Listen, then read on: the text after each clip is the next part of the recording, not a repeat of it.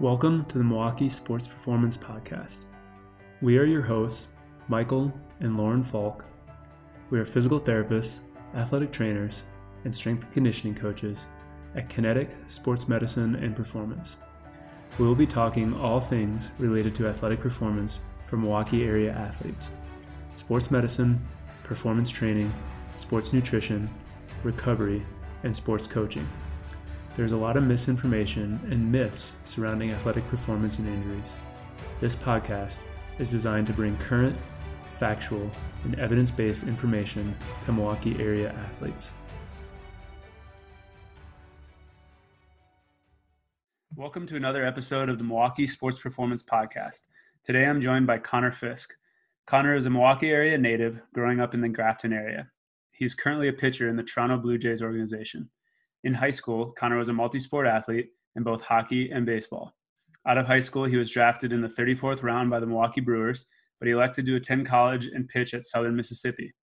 Following his collegiate career, he re entered the draft and was selected by the Blue Jays, um, who he has played for since since 2014. Conor still returns to Milwaukee each offseason, where he trains, and in his in his downtime, he gives pitching lessons to local youth pitchers. So, welcome to the show, Conor, and thanks for your time to come on today. Yeah, no problem. Yeah, glad glad, to, glad to be here.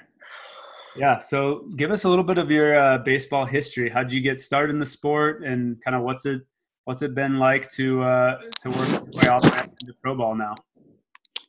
Um, yeah, so I mean, I started at a young age, like almost you know every other kid. Uh, you know, kind of remember playing t-ball and stuff. I think I think when I really fell in love with it was like uh, my dad played high school baseball, and he's from South Dakota, and then he played in an old the one of the old men's leagues um, and wore like the White Sox uniform. So like to me, when I was like four years old, I thought that was the big leagues. Know, I thought he was like on the minor leagues. I thought it was the coolest thing ever. You know, and uh, I think back at the time then it was like Frank Thomas was really big back then, and uh, I got like a bat like Frank Thomas. I'd go out there and hit, and it's like you know watching him play, and then like doing that. Like I really like is really when I fell in love with it. Um, doing that. And then as i got older i kept playing and then my as you know my dad started coaching me um, i played uh, with the wisconsin rockhounds i think it was one of the first or second years that they uh, they were like they became an organization.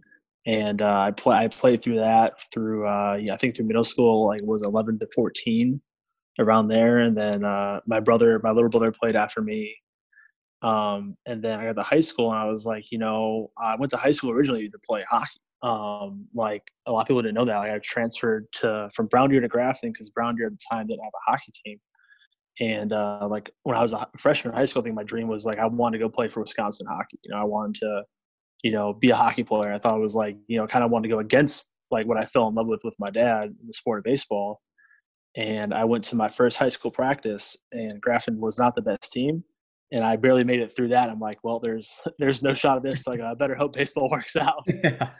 Um, so uh, you know, I went to you know high school. I started, I made varsity as a freshman, um, as a pitcher only. So I was wasn't good enough to be a real athlete and hit and run. so I started pitching there, and like when I pitched on varsity as a freshman, I kind of started to realize like maybe I could do this. Maybe I can go play, you know, college and stuff. Like when I was a kid, like that was one of the things like everybody you want to play college. I think I went we went to Omaha one year with the Rockhounds and uh, we you know we played in the college or we would play, but we played by the College World Series and we went to a couple games. And so like you know you think that'd be cool to do, do, but like being a kid from Wisconsin back in the day, like you know we did I didn't know I was watching kids from Florida and Texas play. It's like I didn't know if I had the training or the experience or like if I'd ever find a way to get to that point. Um, and as I went like I said, as I was going, as I went through high school, like I started realizing I was like, I'm pretty good. I have some stuff, but I was like, I didn't know where it was going to go. So um, I think it was when I was a sophomore, I went to Perfect Game. We had a Perfect Game showcase in the area, and I went to it. I was, you know, sophomore. I think I was for two innings. I was like 84 to 86, and I had, I had no idea. It was probably 40 degrees out, 30 degrees in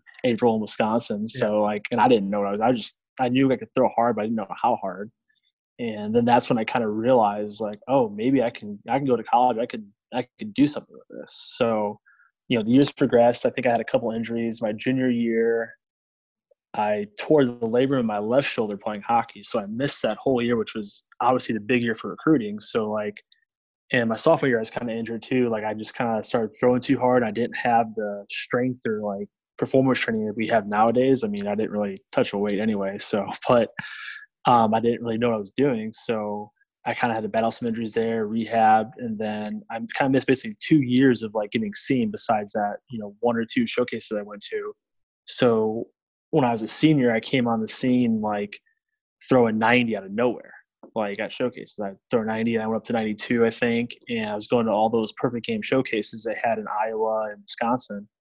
And it kind of like, you know, with that, I think it kind of helped me become like a late bloomer, or like just like that last kind of like, oh, where did this guy come from? Like, well, you know, maybe we can grab him, like see what happens. Like, so I think that kind of played in my advantage, you know, kind of being hurt for those years and then coming on strong, having a good senior year.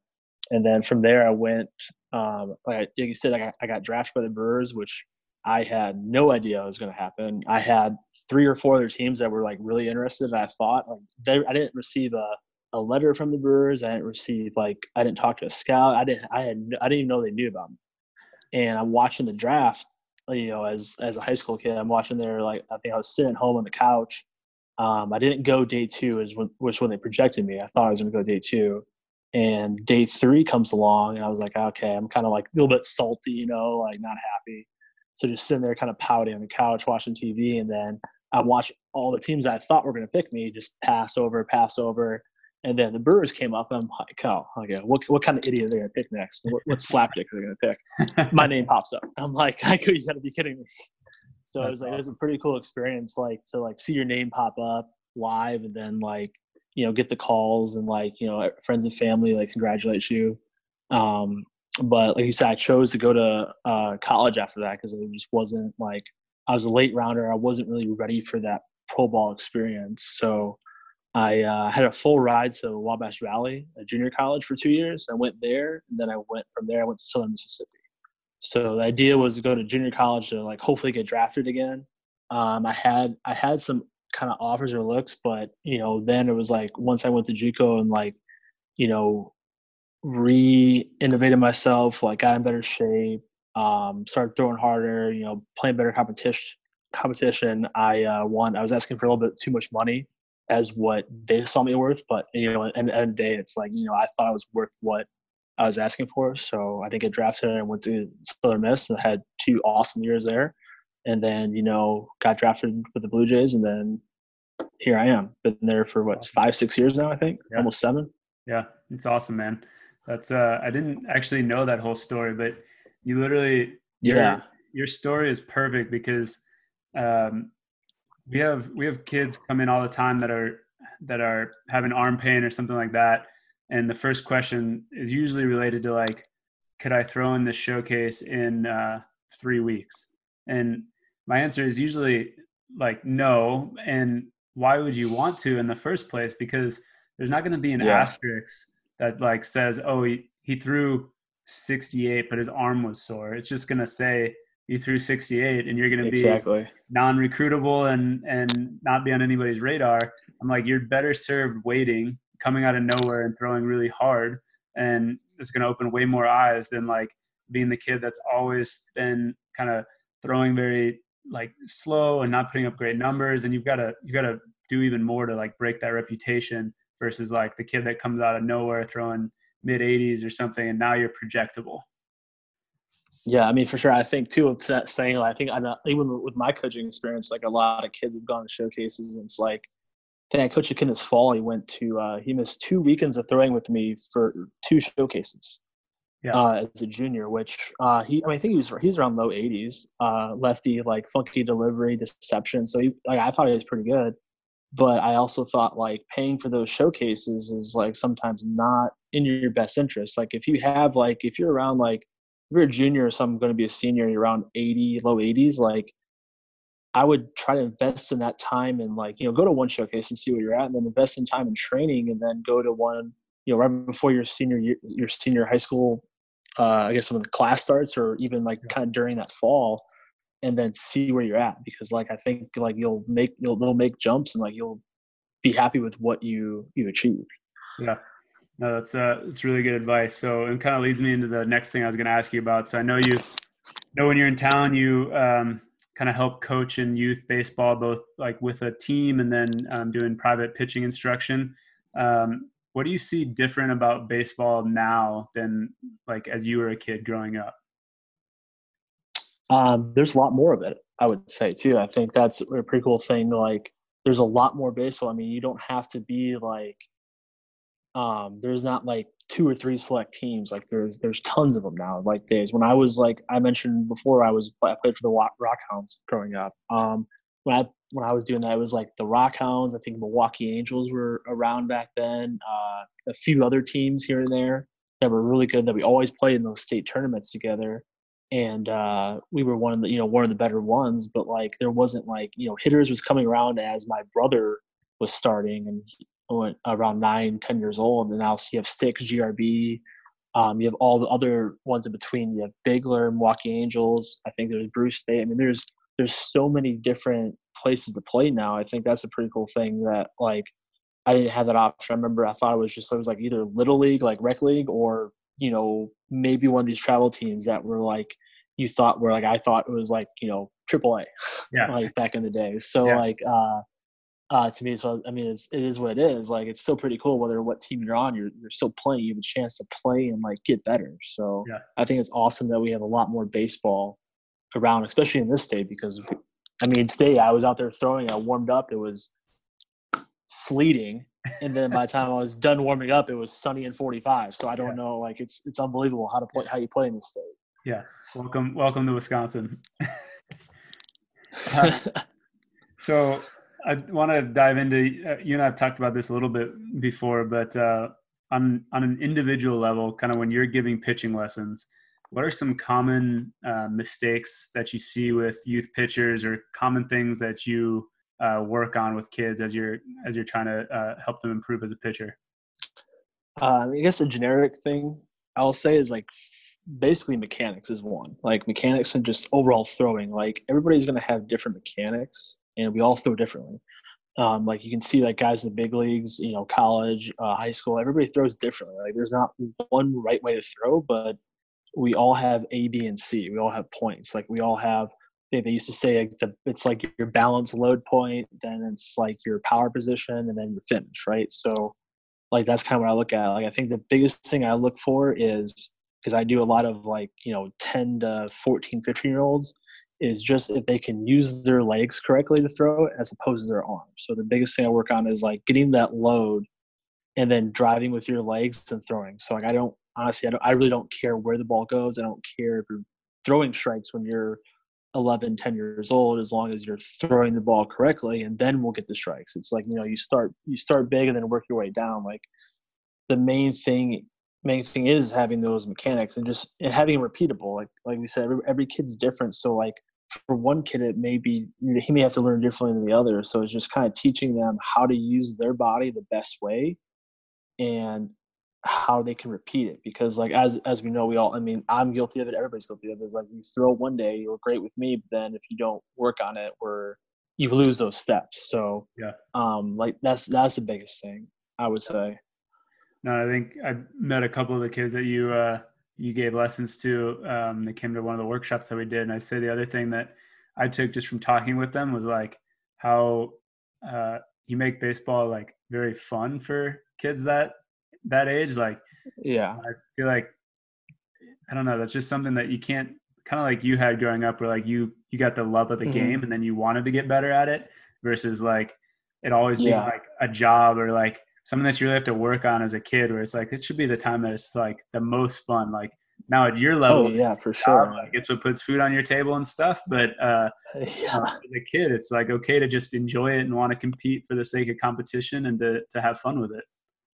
Yeah for sure. That's like that's my well, that's my biggest thing with, with that is like it's when i do it i i do it i want to i want them to have fun so i kind of teach them how i would do it as it's my job but i make it fun and competitive for them because I think that's another biggest thing too is like everybody everyone wants to like everybody parents ask me too like and I'm sure they've asked you like oh how do I get my kid to throw harder how do I get my kid to do this how do they become this or that like is he gonna if he's, are you gonna get him to throw 90 like well I, there's no magic bullet there's no magic pill like like you can't you can't teach that. Like yeah. I can give you all the tools all the resources to do that, but at the end of the day, you won't be able to do that. But you, it, it, at the end of the day, you're either going to do it or you're not, given what I'm giving you with the information. But the and like I said, end of the day, it's it's about having fun. Like yeah, I think when I do my lessons, my big like the biggest thing I like to do is like at at the end is we compete. Like the whole thing we do at like the start is like very serious. Like warm up, let's do our routine right, so you get get that ingrained. And at the end, it's like okay, we did all this stuff. Okay, let's compete and let's see what you have that day. And then each day, like I think I, I do two kids usually, so it's like each time they can compete and they and they have fun, they, they get better. So yeah, and that's and that's all that's all that matters. As long as as long as they're as long as you're doing something to get better each day, that's that's all I care about. Yeah, no, that's perfect, and that kind of sets it up. Um, what do you think the ideal setup is for pitching lessons? Like one-on-one, small groups? How would you like to work with kids?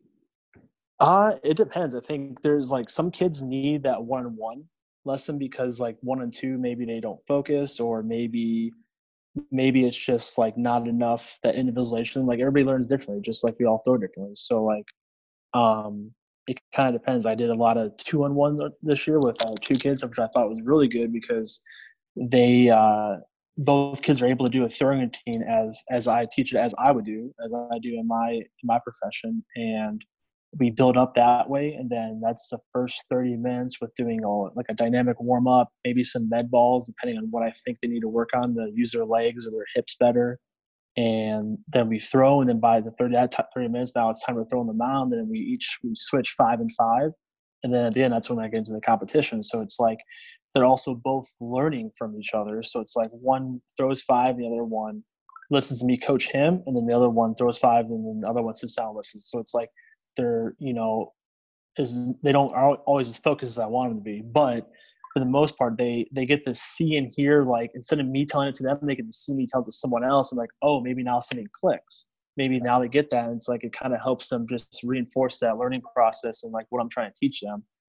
Um, as opposed to doing it one on one because I think an hour one on one sometimes is just too much talking or too much throwing. Either way, um, ideally, if I do one on one, I'd like to do it 45 minutes. I think that's the perfect amount of time with a warm up and throwing um, for what the kid needs to work on. Um, so, I mean, I would definitely say I think I like two on ones a lot because I think you can get a lot done, and it's like each of the kids, if they're friends or whatever, their teammates, they get to compete, and that gives just an extra little edge or advantage. Yeah. For them to get better. No, I think that's I think that's a really good point. I mean, I think it's one of the things that I think people don't realize. Like, I mean, even even you guys like all the pro guys that that you like you and that that work out with you you guys don't just go and jump in the cage and throw for an hour. Like yeah you're gonna be there for you're gonna be there for a while doing your warm up and your pre-activation stuff and kind of some drills and those type of stuff but like you're not just sitting there chucking for for an hour a day. You know you guys kind of get in get your work done and then get out. And it's actually a surprisingly low number of pitches in, in the off season when you when you're working on stuff. Yeah, for sure. I think like um, one of the things I think this is probably a good point too here is like all through like my collegiate career and even high school, like people didn't like warming up with me or playing catch because like I took forever. Like I'd always like I have a warm up, a dynamic thing. I think before I got into really good shape in college, I remember it took me like an hour warm up before I even threw a ball. Like I almost do like a full workout. You yeah. know, a dynamic and stretching and all this stuff. Like before I threw a base, like I knew like how important it was. Um, and I think this this is uh, now too is like the reason why I did that was like I remember going to the Brewers games as as a kid when I was a you know you know in high school and stuff and, and a young young kid. Um, I watched like you know most kids they go to the game they do this they watch they want a ball they want this a bat batting gloves like I think when I was young I wanted that too but I'd also go with my dad and we'd watch the pitcher, starting pitcher warm up. You know, I'd watch all like all the kind of stuff you do, and I like I thought I was like, well, so that's what they do. So that's that's that's what you got to do to you know pitch and be at that level every day. It's a, you do that every day. You create a routine, whatever your routine is. Eventually, it's you know it's going to reinforce itself, reinforce itself, and you're going to get better each each and every day by doing that. Like you're gonna have your good days and bad days, but um, overall it's going to really help. And I think that's one of the biggest things that that has helped me. Yeah, no, that's uh, that's awesome. Really, really good advice. Um, so there's a bit of a kind of debate on um, you know when youth players should should start to throw baseball or throw breaking pitches. Um, wondering what like what pitches you like to work on with kids when you start to when you start to teach breaking pitches um, like when when did you first start throwing breaking balls um, i started i think i started throwing a curveball or if you call it a curveball or you know just something something that spun around 13 to 14 yeah um and that's usually when i kind of teach it i kind of try to hold off till 14 if i can um, but at the end of the day, like I, most kids are going to probably throw it regardless. Um, but I would say like hold off until hold off until you start growing. Like I had, I think I had a couple kids. They might have been coming to your. Uh, I, I forgot what it was, but your your uh, your talk you had at BRX the one time. But they came to it. Um, they were a bit younger. They still yet to hit that puberty mark yet. Yeah. But they wanted to do curveballs. So I was like, well, okay, well, you guys are throwing like even been doing it anyway, so we'll, we'll work on that. Um, they actually had some really good ones. So, um, but I would I would like people to hold off until they start you start growing, you know, because otherwise we can do more damage than not. Like, um, you also know more about you know the anatomy than I do, but when I was a kid growing up and seeing all the kids I played against, like I've seen tons of kids ruin their arm, like you know, you know, peers of mine or like even kids behind me because they were throwing curveballs too early. And it's like you hear those stories. Like the idea of throwing a curveball is like in a game is obviously you throw the hitter off, but it's like when you're a youth kid, it's like the idea is not to strike everybody out. The idea is to play and have fun. Like, yeah. like nobody cares if you win a 12U championship tournament if you blow your arm out and you can never pitch again. Like, I mean, it just doesn't matter in the long run because like a lot of kids, like I've seen a lot of kids like you know, both our armels are have Tommy John. I think there was a kid that played with my brother on my my little brother's team, and he threw like you know 55 at like nine years old or something, yeah. something crazy. He was throwing so hard, but you know, I mean, we kind of didn't know either. I mean, I, I wouldn't know put it on my dad's fault for overthrowing him, but you know, the parents wanted him to throw, and he threw with us and other teams, and always throwing hard, always throwing hard, always throwing hard and eventually he threw so much he blew out and then i think he never played baseball again it's like yeah. it's kind of like sad to see that because of the overuse like you know just take your time you know enjoy the game have fun and then if you get to high school and if you want to move on from it or you get to you get to end of high school and you want to move on then i think that's that's what you should do yeah no, I think I think that's a good kind of good advice. I mean, we don't, I don't know. For a while, it's like don't let kids throw curveballs, and now it's like, I mean, every every pitch is the harder you throw, the more stress there is on your elbow, and mm-hmm. that regardless of the pitch. And a really hard fastball might be more stressful than a curveball. But what we That's talk true. about, what we talk about with kids is like, I mean, if you're not, if you can't throw a good fastball and a good changeup, like you should probably I feel like you should probably work on that before you start working on trying to yeah wall anyways you know yeah, that's, I mean, that's mainly what I do in my lessons. My big thing is like, you know, as we're trying to have fun and compete is, you know, mechanics, then fastball command, then change up. And then if you, you know, if we can do that, now we can move on to the breaking ball. Cause like, that's how, it's kind of how it is even at like the higher levels of college and stuff. It's like, you know, if you can't do that, then we can't do this, you know, right. we can't throw pitches for strikes and you can't throw that, you know, that good breaking ball 0-2 because you haven't proven it. Like, so I think the biggest thing is like you can throw a curveball and it's like it's just the over it's, it's a use of it. So it's like if you have a good mechanics, you can spin it well. you can throw it, just don't fall in love with it because you know most kids at 13, 14 they can't hit a good curveball. They they're gonna see it, but like doesn't mean you should fall in love with it and throw that to win that 12, 13 championship. That doesn't matter. Um, so it's just like I think that's the biggest thing. So like you said, like that's what I just told. Like if you throw a fastball hard, you know that's more stressful, obviously, than throwing a curveball. But if you throw 50 curveballs in the game, whether they're low stress or not, it's not good for your arm. Right. No, exactly. Cool. Good stuff. So I want to dive into dive into you a little bit. I've I've uh, gotten to watch you kind of train and pitch and getting gotten to know you over the last couple of years now. Um, it was really fun this off season to see kind of how you changed your approach to the off season. So I was wondering if you'd be open to talking a little bit about kind of what changed in your approach and what you've learned about sort of taking care of your body during the off season um, this year. Uh, yeah. So this year, I think my biggest thing was I started meal prepping and eating a lot healthier. Um, you know, when you're starting to get older here, I'm you know 28 now, so I'm not not 20, I can't burn off that pizza and uh, a couple beers as fast as I used to. So um, after my season in 2019, uh, you know, I didn't have the best season. Uh, kind of mentally, kind of drained me, just like going back and forth and everything that happened. So I figured, you know, I need to change something. I go, if I want to get to the next level, I go, I have to change something because obviously what I'm doing is not working. You know, I've been at AAA for two years and haven't made it, so I need to change something. And uh, the biggest thing I've noticed is like I've always never been the most in shape or you know best looking athlete or pitcher out there. So I decided, you know, it's not that I have I don't have the strength or I can't do it. It's just I need to be a little bit more efficient. So I started, you know, eating better, um, you know, with meal prepping. Um, I went, you know, I came to you. We did we did the the measurements, the all the all the tests to like see what my mobility and stuff was, and turned out my hips were really bad. Um, not the worst, but they weren't good. So I worked on a lot of you know the hip mobility stuff you gave me, and worked on a lot more strength and core training this year, um, as opposed to years past. Like I think I didn't do as much focus on keeping my core strong with all my workouts. Sometimes you get a little bit lazy in the workout and you kind of like overcompensate. So I think the main focus was working on that core and hip region as opposed to, you know, my upper body and my lower body. Yeah. Um, for me, I think that's really helped me out a lot. Yeah. No, and I think you could just just your whole approach was different, and I think it, you know, you just tell it was like a conscious effort where, um, mm-hmm. you know, and some of it came back to even like the food, but like you were just always there. You were always like your intent in the gym was just like way different than, you know, you weren't just there like hanging out and kind of going going through stuff with with with everything. Like you were really like working on something. Like you had a, a goal and a plan. yeah. Like you just came in and executed. Yeah.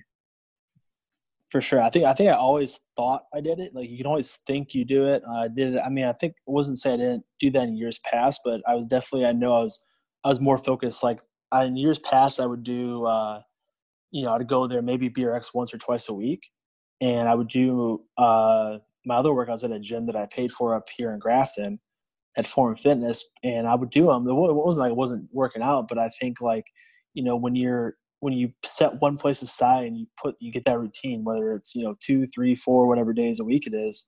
You know, for me, it has to be four or more with my profession, but putting that work in and being consistent with it is it pays off, and it's like you know you saw it like um, I've seen it. I've noticed some changes. Um, a lot of other people have noticed changes, and it's like I feel a lot more athletic, a lot better on the mound. I feel, you know, the things that I thought I was doing, I can now physically do. And I can now I can break through that next barrier. So I think that's the biggest thing is like just being focused and intent with what you want to do. And and you know, the, my biggest thing too is like we can all say this and stuff, but like we're gonna have good days and bad days. Like you know, even like you know Gerrit Cole's the world and like you know the bottom feeders. Everybody has a good day and bad day. It's just are you willing to push past those bad days? Because you're gonna you're gonna have a hell of a lot more bad days than good days.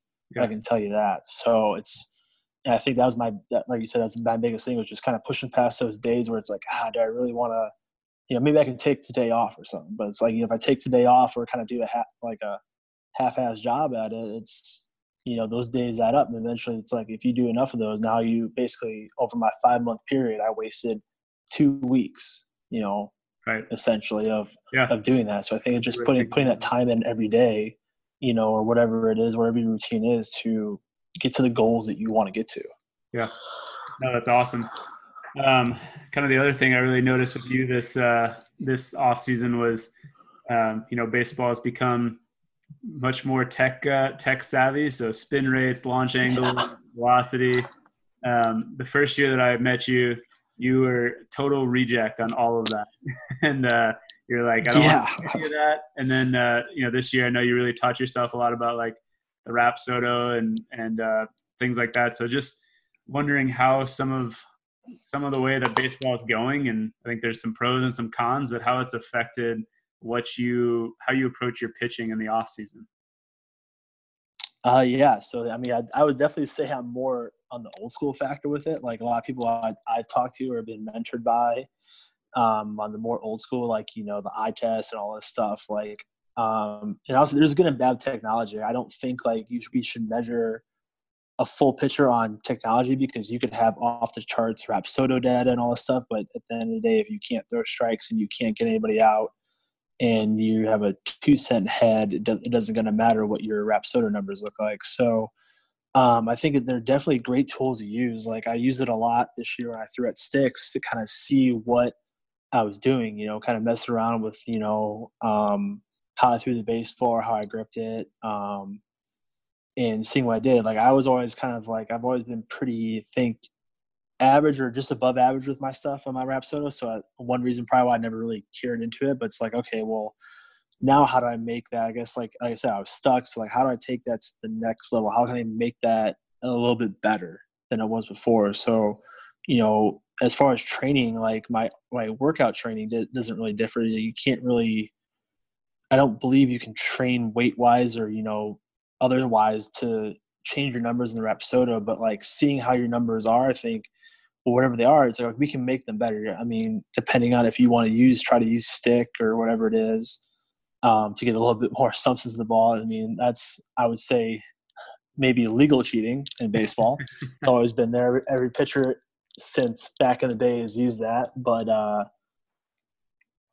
uh, whatever it is, you got to use that. So I just kind of lost my train of thought. Sorry.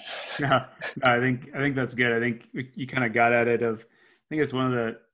I think the way that you used it and watching you use it was uh, was really cool. Of I think there's a lot of people that are they're doing it because it's like it should be done. Like they hear about it on TV, it's like, oh, I want to get in front of the Rapsodo and see what it is. But I think watching watching you guys use it, where it's like, okay, well, let me try, let me try to hold the ball like this, or let me try to mm-hmm. you know, do X, Y, Z, and you were really using it with a purpose and using it to just give feedback on like how like little changes that you can make live versus that you never would have seen if you were just if you were just throwing without it. Yeah, for sure. And I think I think before I lost my train of thought, where I was going with that was like I think doing that, and then when you're playing catch every day, like the routines we talked about, having a routine and like you know enforcing it, like instead of just you know, um, don't act like you're playing catch with your dad on Fourth of July. Don't just throw to throw. Like throw with the purpose to get better. Like if you don't, if you have access to a Rapsodo or whatever instrument you use, maybe once a month. Like let's just say that. Like all right, you know, mess around with it, see what you have, and then each day when you play catch, you know, try something different. Like, you know, don't like try so much different. You're trying to change yourself, but like, you know, once you once you do your throwing routine, you get to go out and then you come back in. Like, you know, uh, oh, this this work. You know, holding the ball like with my fingers tilted just a bit to the side like this, I really got a lot of ride on it, or got a lot of sink on it. You know, try and mess around with that. Like I was just throwing the other day with my brother, and I've been, you know, I've been trying to throw a sinker or a consistent one for years now. You know, always had a kind of pretty good four seam with life on that.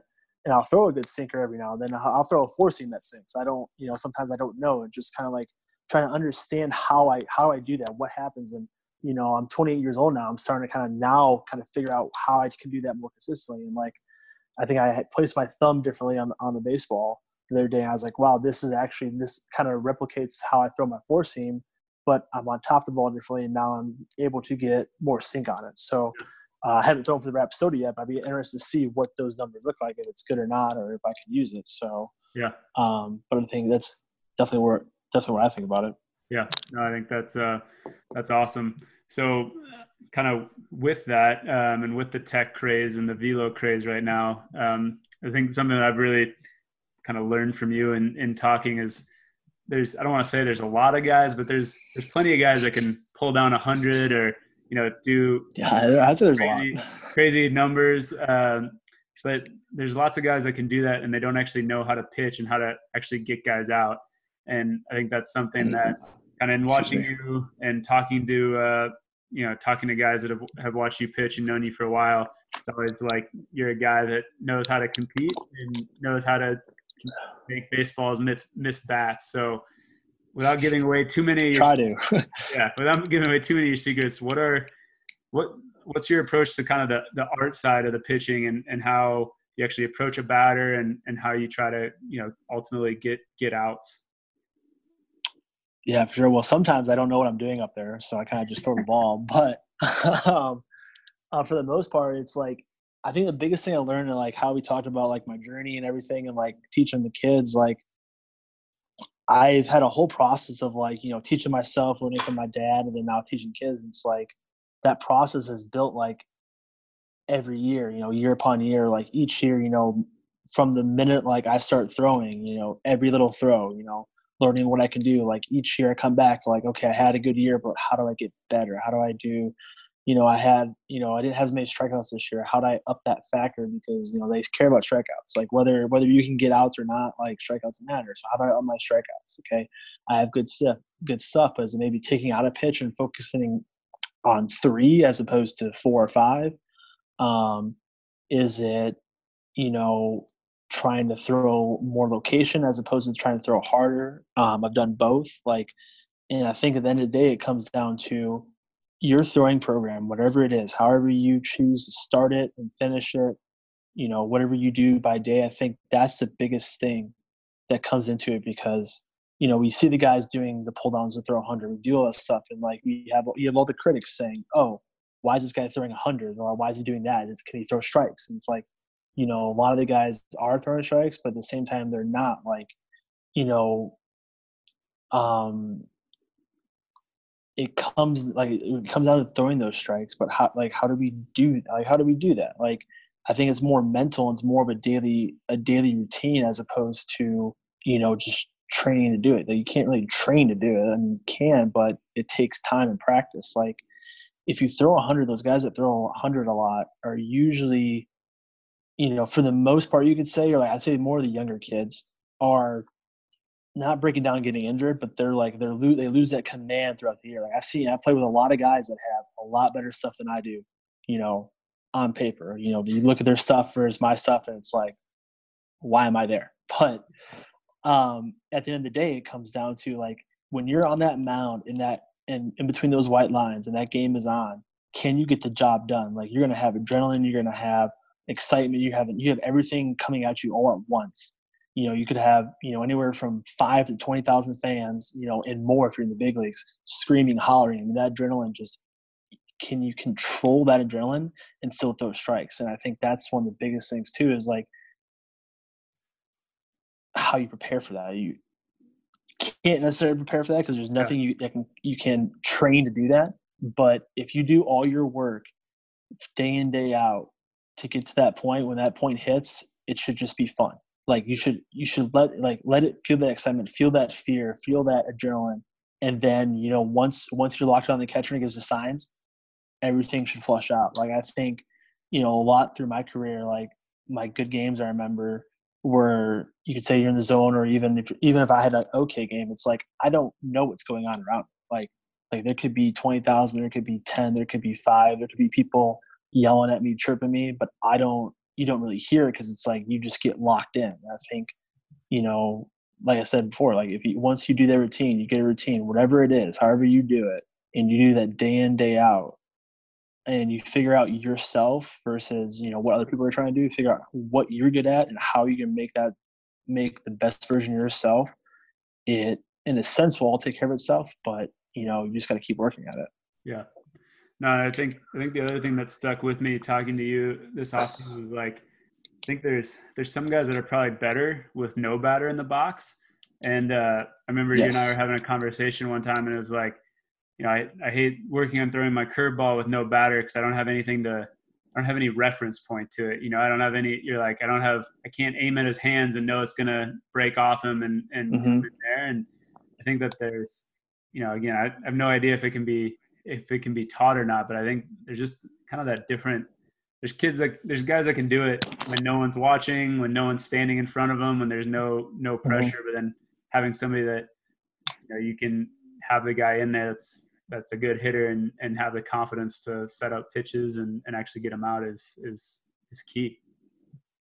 Yeah, I mean, it's. I know you said there's there's no way to teach it. Like I know I rambled on there, but it's like it's hard to explain. Like it's more of a feeling than than something being taught. It's like it's like one of those things they say like uh you know you know like yeah like you can all say this and all do this but like until you i think that's why i said like the biggest thing is to do it once you once you prepare for it and you go through those situations and you put yourself in those situations like you know i think from the time i played you know rock hounds growing up it's like when i played in the when I pitched in the mound, like I always wanted to be good. I wanted to be the moment. Like I wanted to, like you know, if you have to make it something more than it is, then do that. It's like however you got to handle it mentally to get it done.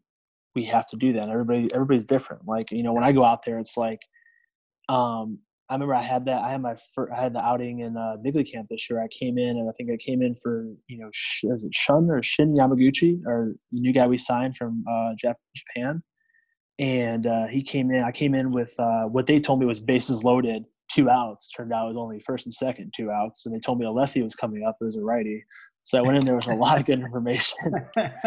um, but you know, it was like I went from throwing. I think I threw like a week ago. I was throwing at sticks with you know just me, a batter, and a catcher. Nobody there. Like I went to throwing in front of like I think there was twenty thousand, not twenty. I think it was like ten thousand there. You know, from like doing like just training normally in the off season. Like, oh, I'm I'm throwing in the middle of this, and it was like I remember uh, running out there, and like you just get that white hot flash, and adrenaline just surges, and you're like, "Holy crap, this is it! Like this is like it's go time. Your heart's beating out your chest, and like, you know, I remember like even warming up, I'm like, you know, kind of like, you know, every time I take them out, I'm a little bit scared, a little bit nervous, but like, you know, once that batter stepped in there, it was like all all the all my experience, all the stuff I trained for, was like it's go time. You know, I was ready to go, and like I think I, sh- I struck him out on eight pitches. Should have been less, but you know, got him out, and uh, got him out. It was it was awesome. Like I had one batter, and that was it. Yeah, that's uh that's awesome. Well, that's good stuff. So, kind of as you know, we I work with a lot of high school uh, baseball players. I know you see them around the gym in the off season. Mm-hmm. Um, a lot of those guys have goals to play beyond high school, so either in college or you know a lot of them eventually try to set themselves up to be able to play pro baseball. Any last uh, piece of advice or anything like that that you'd want to share with with those athletes to try to help them develop? Yeah, keep chasing your dreams. You know, like just keep doing whatever it takes. Like you have one time in your life, one opportunity in your life to do this. Take every chance you get. Chase as long as you can till you can't no more. Like you have the rest of your life to, you know, use your degree, finish your degree, get get a job. You know, you have years and years to do that. You only have a limited window to play the sport, whether it's baseball, hockey, football, whatever it is, to to do that. You only have a limited window. So, you know, you know, have fun with it, compete and train train your ass off. Yeah. No, that's uh that's awesome. All right, we're gonna finish up with a quick uh quick lightning round. Just a couple of couple of yeah. fun questions, let people get to know know you a little bit better. So you said you were doing uh, a lot of meal prep this off season. What was your go to uh, go to favorite meal prep dish? Oh man, uh, I think I still eat the same things. It's uh, I would I would do a chicken breast. I'd do a, half a chicken breast. Uh, I would do a half a packet of this of the Uncle Ben's like uh, ready rice, like microwave rice, and then I would do uh, whatever vegetable I bought the store that week. So it'd be either asparagus or broccoli, or you know sometimes I think I had like zucchini, uh, whatever it was, and I think I usually season the chicken like chicken's obviously boring. I, I prefer steak and stuff, but you can't eat steak every day uh, or red meat. But uh, I have like a garlic sriracha seasoning that's like a really good go-to favorite of mine. Um, I got this new one. It's a uh, it's an it's an Indian spice. Um, nice. Really good. It's a really good one. I like that one. I can't pronounce it, so I'm not going to try to embarrass myself on that one. But um, living, it's a, living it's a really, really, good Indian spice. Yeah. uh, just try to change it up. Yeah. Yeah. You know. Um, but yeah, I was I'd say garlic sriracha is my go-to. There we go. Okay. Uh, what would uh, what would your walk up song be? Oh man, I don't even know. Uh, if I had to choose anything, I guess I would go to my last one I had, which was uh, in college. It was a "Wake Me Up" from Avicii, but it was like right when the beat was right when the beat dropped. So there was no lyrics; it just when the beat dropped, it was like, yeah, I pitched on Friday night, so I was like, I wanted like I want something to like kind of get hyped to, like you know, because back then you, you're kids in college, you go you know go go to bars and stuff after you party with your friends, have fun. I want some of the fans could like enjoy too, like kind of like Friday night could get them going. So I thought that's what I thought. I thought that's what it was, but probably yeah. wasn't. Uh, in all honesty, but I thought it was a pretty good song. Have you seen the uh, Have you seen the Avicii documentary on Netflix? Yeah, it's crazy. I can't. Guy's unbelievable. I know. It's, it's very sad, but it's Yeah. unbelievable what, what he what he what he how he lived his life. Yeah, no, I know. That was a that was a fascinating documentary. I had like no idea Yeah. how that uh, like the electronic music was made. That was No, uh, but he came out of nowhere. He was just a regular person, like like I, I mean, like anybody. But it was just like he was just all of a sudden like he was like boom, big. yeah, no, that's uh that's awesome. Um, all right, last one. Favorite uh, favorite minor league uh, stadium that you played in or city? Oh, Charlotte. Okay, good one. Charlotte by far. I play. I played a lot of bad ones, a lot of good ones. um, Charlotte. I would say I for, for, for sure say Charlotte because Charlotte, like it's it's downtown Charlotte. Uh, it's almost it's like a it's a minor league version of PNC. Okay. Um, so you have the you have the city skyline in the background. Um, you have you know good food, that southern food. Uh, a lot of really good breakfast places to go there. Um, and it's just it's just awesome. It's always warm there, so it's never cold. I played in Buffalo for two years. It's freezing there, so uh, it's just Yeah. nice to get on the warmth. Um, I think I had some of the best wings I ever had. I can't remember the place. Yeah. Uh, I don't even know how I could find the place again. I don't even know if they're still open. But like I went there and they were like the Carolina Gold sauce, and they were some of the best wings I've ever had. Nice. That's awesome. All right, man. Well, I really appreciate the time today, Conor. Uh, great conversation, and I hope that the Milwaukee area baseball players are able to take a lot away from uh, this interview. So, if anybody wants to, uh, where can listeners kind of learn more about you and, and anything that you're up to? Um, the biggest thing, obviously, I guess Google's out there, but I don't have much on Google. So, um, besides my ML- MILB stats, um, I do lessons at Bigler for right now as I'm still playing. Um, so there, I, I think I have some contact information on there if they want to reach out. Um, um, but other than that, yeah, the only way they can really look at me is my minor league stats. Otherwise, I'm kind of a ghost online. I think kind Yeah. of ghost on the internet. So. Perfect. I'll uh, I'll put the Bigler website in the show notes. If anyone wants to uh, to contact you, they can uh, go through that that way. So awesome. Well, thanks again, and thank you to everyone for listening. And we'll see you guys on the next episode. Yeah, yeah, no problem. Thank you, Mike. Thank you for listening to this episode of the Milwaukee Sports Performance Podcast. We hope you enjoyed this episode and learned something new that will help you achieve your goals. If you did, we would love for you to head over to Instagram and search MKE Sports Podcast. Like, follow, or comment on today's episode. If you have questions, comments, topics, or guest suggestions, reach out through that Instagram account. Your feedback will help us make this podcast as relevant and informative as possible. If you have additional time, we'd appreciate your help in spreading this information. If you could head over to iTunes and leave us a rating and review, it will help us spread the word to more athletes in the greater Milwaukee area. Have a great day, and we will see you next time.